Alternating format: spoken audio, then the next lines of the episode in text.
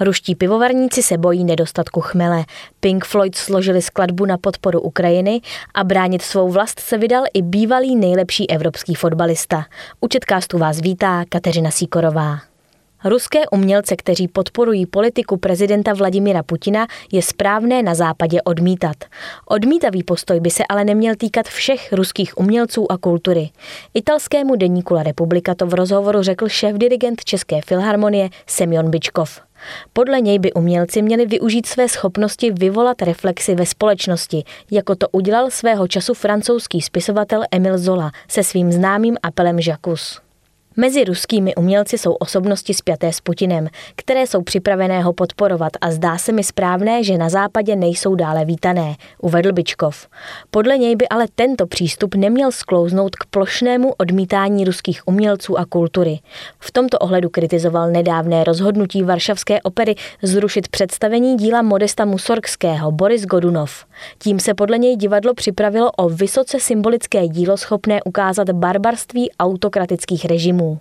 Milánský operní dům La Scala rozvázal krátce po ruském útoku na Ukrajinu spolupráci s ruským dirigentem Valeriem Gergijevem, který v minulosti otevřeně podporoval Putinovu politiku a neodsoudil ruskou invazi. Gergiev kvůli tomu přišel o angažmá i v dalších evropských zemích. Ruského dirigenta se zastala operní pěvkyně Anna Nětrebková, podle které nebylo správné nutit umělce k veřejným vystoupením proti své vlasti. Nětrebková po začátku konfliktu zrušila několik vystoupení na západě a na konci března válku odsoudila. Den poté Laskala oznámila, že se pěvkyně vrátí na její jeviště.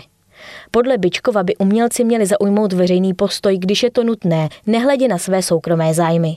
Poukázal například francouzského spisovatele Zoli. Když Zola napsal svůj otevřený dopis Jacques, tak přestal přemýšlet o své kariéře spisovatele, řekl Bičkov. Dirigent, který se narodil v Petrohradě, ale v 80. letech emigroval ze Sovětského svazu, uvedl, že Rusko je z hlediska kultury nádhernou zemí. Nedostatečně ale reflektuje svou minulost, například období sovětské represe, díky čemuž se nedokáže vymanit z temné stránky svých dějin. Země by podle něj měla vyvinout podobnou historickou reflexi jako poválečné Německo.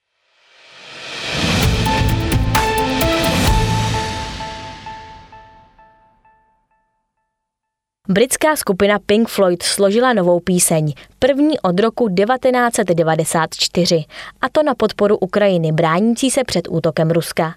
Skladba Hey Hey Rise Up má posloužit ke schromáždění prostředků pro humanitární účely. Opory Pink Floyd David Gilmore a Nick Mason v písni použili hlas zpěváka Andrie Chlivňuka z ukrajinské skupiny Boombox, který se právě v Kijevě léčí ze zranění způsobeného projektilem z minometu. Stejně jako mnozí další jsme cítili zuřivost a frustraci, když jsme se stali svědky ohavné invaze do nezávislé a mírumilovné demokratické země a vraždění jejich obyvatel jednou z největších mocností na světě, vysvětlil své motivy Gilmore. Nedávno jsem se dočetl, že Andrej opustil své americké turné z Boombox, aby se vrátil na Ukrajinu a zapojil se do územní obrany. Gilmore také na Instagramu viděl video natočené na jednom náměstí v Kijevě, kde umělec zpívá lidovou písničku ve městě stichlém kvůli válce. Byl to silný okamžik, který mě přiměl to zhudebnit, vysvětlil Gilmore. Podařilo se mu to domluvit s Andriem, který byl kvůli zranění zrovna upoután na nemocničním lůžku v Kijevě. Přehrál se mu kousek písničky po telefonu a on mi dal své požehnání. Snad brzy něco uděláme osobně, doufá Gilmore.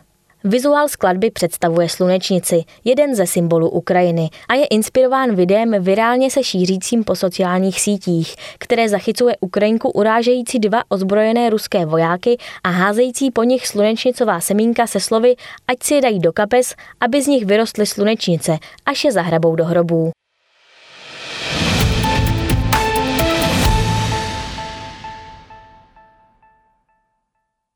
Bývalý ukrajinský fotbalista a nejlepší evropský hráč za rok 1986 Igor Bělanov se rozhodl aktivně bránit svoji zemi proti ruské invazi. 61-letý vicemistr Evropy a držitel zlatého míče se podle ukrajinských médií zaregistroval do ozbrojených složek v rodné Oděse. Bělanov již v březnu vyzval na sociálních sítích k ukončení války. Nyní se objevil s útočnou puškou v ruce na barikádách v jeho ukrajinském přístavním městě. Prosím vás, abyste zastavili krve prolití našich lidí. Naši dědové a otcové nestavili naše města, aby se v nich bojovalo, ale aby v nich žili šťastní lidé, napsal již dříve Bělanov. Bývalý fotbalový útočník odstartoval v Oděse hráčskou kariéru, později hrál také za Dynamo Kiev. S týmem Sovětského svazu se probojoval před 32 lety do finále mistrovství Evropy, kde jeho tým prohrál s Nizozemskem. Bělanov tehdy neproměnil pokutový kop. Od roku 1989 působil dva roky v Borussii Mönchengladbach a poté hrál i za druholigový Braunschweig. V aktivních zálohách v ukrajinské armádě působí také biatlonista Dmitro Pidručný nebo někdejší tenisté Sergej Stachovský a Aleksandr Dolgopolov. U praporů územní obrany zase působí boxeři Oleksandr Usik a Vasilij Lomačenko. Se zbraní brání vlast také bývalí boxerští šampioni Vitalij a Vladimír Kličkové, přičemž Vitalij je starostou Kijeva. Naopak bývalý kapitán fotbalové reprezentace Anatolij Timoščuk přišel ve své zemi doživotně o trenérskou licenci, neboť se po vypuknutí války odmítl vzdát pozice asistenta v Zenitu Petrohrad a také nevystoupil proti vojenskému konfliktu.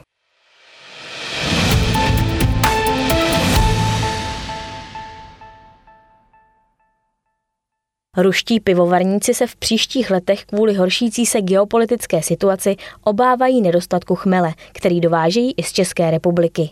Podle zprávy deníku Komersant žádají o pomoc ministerstvo zemědělství. Chmel je základní dochucovací složkou piva. Ruské pivovary ho dovážejí 98% ze 7 tisíc až 7,5 tisíce tuny, které ročně spotřebují. Většina chmele pochází z Německa, České republiky a ze Spojených států.